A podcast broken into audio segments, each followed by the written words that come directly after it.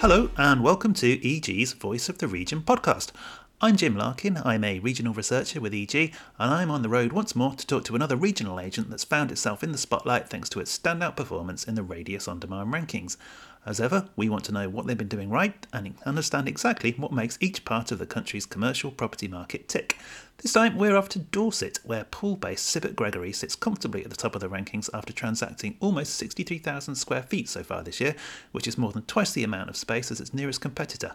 And it's also transacted more deals than the rest of the radius market combined. So I'm pleased to be joined by Sibbett Gregory Agency Director Alistair Knott. Alistair, welcome aboard. Hi, Jim. Hi. Um, can you talk a bit about your background um, and explain what brought you to Dorset um, and the areas in which Sibbett Gregory specialises? yeah, so my background is I started my career in London at uh, King Sturge in the West mm-hmm. End office. Um, I came down to Dorset in 2009, and um, well, I, I, was looking for a change of lifestyle, frankly, and uh, Dorset seemed like a good place to come to. So yeah, joined in 2009. Um, been part of the business since then. Um, Sibbett Gregory is a reasonably small firm. We've got 14 members of staff, 11 fee earners. Um, founded in 1992. We have a, a, a, very strong commercial agency team, and we specialise across all the main sectors, so office, industrial, and retail. Um, we also deal with development land, investment properties, and the usual sort of commercial agency work. We've recently um, branched out into licensed property as well. So we've um, brought in a chap from who used to be the estates director at uh, Enterprise Inns. Uh, but we've also got a very strong building consultancy department. Um, the business was founded very much with the ethos of uh, specialising in lots of different areas and working together. Mm-hmm. So we uh, we have a very strong building uh, consultancy team, professional services, and town planning. Okay. Um, on a personal level, how does life compare now you've swapped the hustle and bustle of the West End for the you know relative calm of Dorset? Uh, well, it's very different.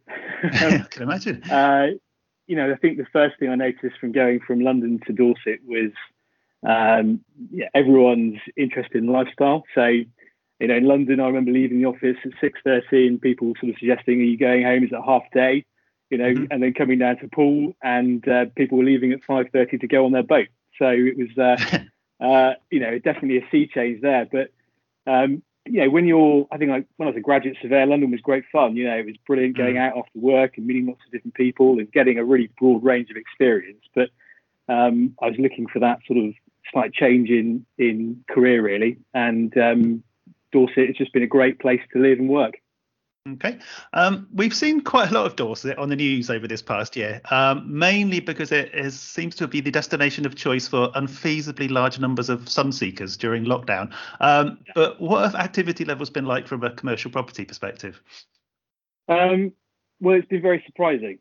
Uh, mm-hmm. Uh, you know when we look back to March last year, we were very much having conversations with clients about you know, rent concessions and rent deferments, and we now come to of this year, and, and really we have seen incredible take up, uh, particularly industrial property, uh, to the point where we're we're really running low on stock. So it's been quite, yeah, as I said, a very surprising market. Really, I think we're still learning about what's you know what's happening and the the impacts of COVID, but um, it's uh, it, it, yeah, we've we've seen very strong demand. Sure. Okay. Um, you mentioned industrial there. I mean, I think typically across the country, it seems to be the kind of industrial logistics sector that seems to be holding up the best. Is that is that strong in Dorset, or are you kind of got a broader range of occupiers than that? Um, well, you know, Poole and Bournemouth in, the Dorset area isn't really famed for its logistics market because, frankly, half of it is the sea. So um, we we have definitely seen um, more demand from you know, that last mile of uh, logistics. So you know, Amazon are, are, under offer on a site in Poole at the moment for um, you know, quite a large building with vehicle storage. Um, but mainly it's from existing occupiers. We've got you know reasonably strong um, local engineering and manufacturing sector, uh, which is held up. So we've generally seen the demand over the last 12 months from existing businesses, I'd say, rather than uh, and, and new businesses at the lower level. You know, we've seen some startup companies come out of come out of this last period um, more so than people coming out you know, into the area from outside. Sure. Okay. Um, your biggest industrial letting, I think, was um, about 8,000 square feet at Hybris Business Park um, near Dorchester. Um, can you talk a bit about that um, and also kind of talk through some of the areas outside of the whole Bournemouth conurbation um, where you're seeing activity? I can't tell you too much about that. That deal. Right. Top secret. but yeah, I mean the there are the, the, main kind of industrial areas in Dorset have generally been around Poole, uh, Ferndown, um, but there are um, three sort of major employment zones. One is the the airport, Bournemouth Airport. Um, there's a there's a site at uh, Magna Park, which is early stages of planning, and then there's um, Dorset Innovation Park, which is the former UK AA um, Atomic Energy uh, centre, which has been developed into um, a cluster of advanced engineering businesses, um, and that's actually now got enterprise zone status. So um, we're seeing quite a bit of activity down there. Um, it's got a real defence focus. Um, we're heavily involved with that site. It's land owned by Dorset Council, um, but it's got funding from the local enterprise partnership and the Ministry of Defence. Uh, and we've been offering fully serviced employment land uh, plots, and there's office and workshop space as well.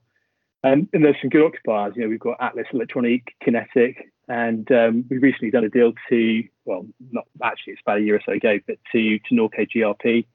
And um, the big news down there has been uh, recent investment from the Ministry of Defence, uh, Dorset Council, and the LEP uh, for something called an Army Battle Lab, which is uh, a mixture of workshop uh, an office space and conference facilities. And the whole idea of it is to collaborate between the MOD and, and private uh, enterprises to to encourage innovation. So they want to work much closer with smaller businesses and you know talk about their their requirements for military requirements and, and get developing these innovative ideas in an early stage. So that's um, a new building right in the middle of, of the, um, the scheme. So yeah, that's um, they're the kind of I suppose the, the, the, main areas outside of the Bournemouth conurbation that uh, um, are attracting interest. Sure. Okay. Um, you mentioned the airport there. Um, I guess probably the sector that's been hit hardest by the pandemic is aviation. But has that had a knock-on effect on uptake around airports? Um, yes, I think it probably has done. I mean, a lot of the land around the airport is actually, um, you know, surplus land from the airport's mm. perspective. So it's you know it's well linked in terms of the accessibility to the wider conurbation and the main road network. Mm. Um, but we actually did have a hangar on the market last year um, with which is with airside access, and surprisingly, right. we had you know quite a few people come along for it. So uh, uh, it, it's a funny old world. You know, you think yeah, you, you see Southampton Airport, which was losing occupiers to, to a level, and um, but we still have reasonable demand. Sure. Okay, good stuff. Um, has the increase in the number of people holidaying within the UK kind of fed through into demand for property within uh, tourism and leisure and related sectors? Um, I don't think it necessarily has. I mean, you know, it's, it's, it's days, like a shop window. It is early days. I mean, it's a good shop window for the area. Mm. I think you know, having lots of people come into holidaying down here, I think there's that's that's good news for the, for the conurbation. I mean, one of the big things that's happened down here in the last few years has been the amalgamation of the councils. Um, you know, before you had in, in, in, Bournemouth, Christchurch, and Poole, they were all three separate organisations, mm. local authorities, and uh, and it's the same in in the rest of Dorset. So you had East Dorset, West Dorset, Weymouth, and Poole, and Purbeck. And they, that's now been amalgamated into two separate councils. So you've now got BCP Council, as it's called, mm-hmm. um, which is Bournemouth, Christchurch, and Poole, the, the, three towns, and Dorset Council, which is the rest of it. So um, in a way, you know, if, you, if you've ever been down here, the, the three towns very much merge into one anyway, mm. Bournemouth, mm. Christchurch, and Poole. Uh, it is one bigger conurbation, so it's been quite good, really, for the local authority to recognise that, because uh, it's an area of you know 400,000 people um, and compares quite well in relation to the rest of the country in terms of population. Uh, I think mm. it's actually the 10th biggest urban area uh, in England. So um, that's been helpful in sort of raising the status of, of, um, of the local area and, and, uh, and seeing that you know, there's proper investment into it. But yeah, it's um, it's been an interesting period. We've certainly had a lot of people turn up on the old sunny weekend down here, which has caused yeah. um, caused, caused some issues to say the least. okay, um, the kind of whole Bournemouth Christchurch Poole conurbation. Um, it's earned the nickname Silicon Beach in some quarters um, just because of its high concentration of digital and creative businesses. Um, what draws these companies to the area and what sort of requirements do they have? Yeah, it's been. Uh, it's also known as Silicon South, I think, has been the other the other name Silicon for it. South, right. Um, yeah, Bournemouth and Poole particularly, we've seen a lot of digital startups in particular over the last five to six years. Um, people, some people coming out of London. Uh, mm. I think what's been driving it is the university is very active in that field, mm. um, which has really helped. There's been some successful local businesses, but also it's the lifestyle. You know, it's um, people really like living by the beach. We've got second biggest natural harbour in, in the world, uh, the Purbeck Hills. You know, it's just a really great place to live um, mm. with a, with a good balance between between work and play. So I think that's been part of it. Um, uh, but yeah, these it's generally been yeah, marketing and advertising driving it. I'd say um, mm. more so than other digital sectors. Um, but it's uh, certainly been a success story. Oh, good stuff. Okay. Um, now, your biggest deal of the year so far in terms of size was the sale of the 15,000 square foot former Palace Court Theatre in central Bournemouth. Um, I think it used to be in use as a church. Um, but can you say a bit about how that came together and what the new owners got planned for it? Yeah, it was a really interesting property. So it was um, uh, built in, I think, 1910 or 1912, something like that. It was one of the original uh, Art Deco theatres in Bournemouth um, but had been used more recently as a, a place of worship. Uh, so it had been, I think, converted to a church in the 19, late 1980s, early 1990s, um, and owned by that particular church. But it was very much intact. So the internal parts of it were all there. You all had the original rigging at the back of the stage.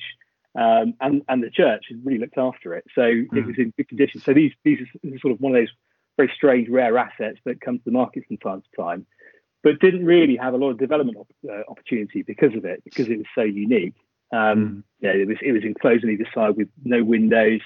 So we yeah we brought it to the market last year. In fact, we were we were launching it during lockdown, which was an interesting time to to market properties. Know, we had to be a bit innovative about how we how we marketed the property. Obviously, we couldn't do viewings initially, um, so we, we we sort of looked at videos and various other things we had a range of people come forward for it, but the um, the people that bought it was actually the Arts University Bournemouth, and um, they're going to be used. They're going to fully refurbish the property and convert it into an educational establishment, but they will still also utilise the the theatre space for um, you know for, mm. for various events as well for the general public.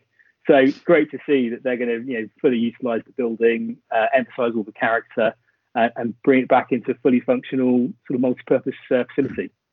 Yeah, no, that's great. Especially good news for the arts sector, which hasn't had a lot of good news these past few years. Absolutely. Okay. Um, moving on then. Um, how robust has the office market been? Um, and are you expecting a bounce back to pre-pandemic levels, or do you think we've changed forever? Um, well, I think yes. The, the the way people are working now is is different, but we you know we're still in a in a period of, of lockdown with recommendations for people to work at home if they can. So we're, we're not really at the point where I think we really understand what's going to happen.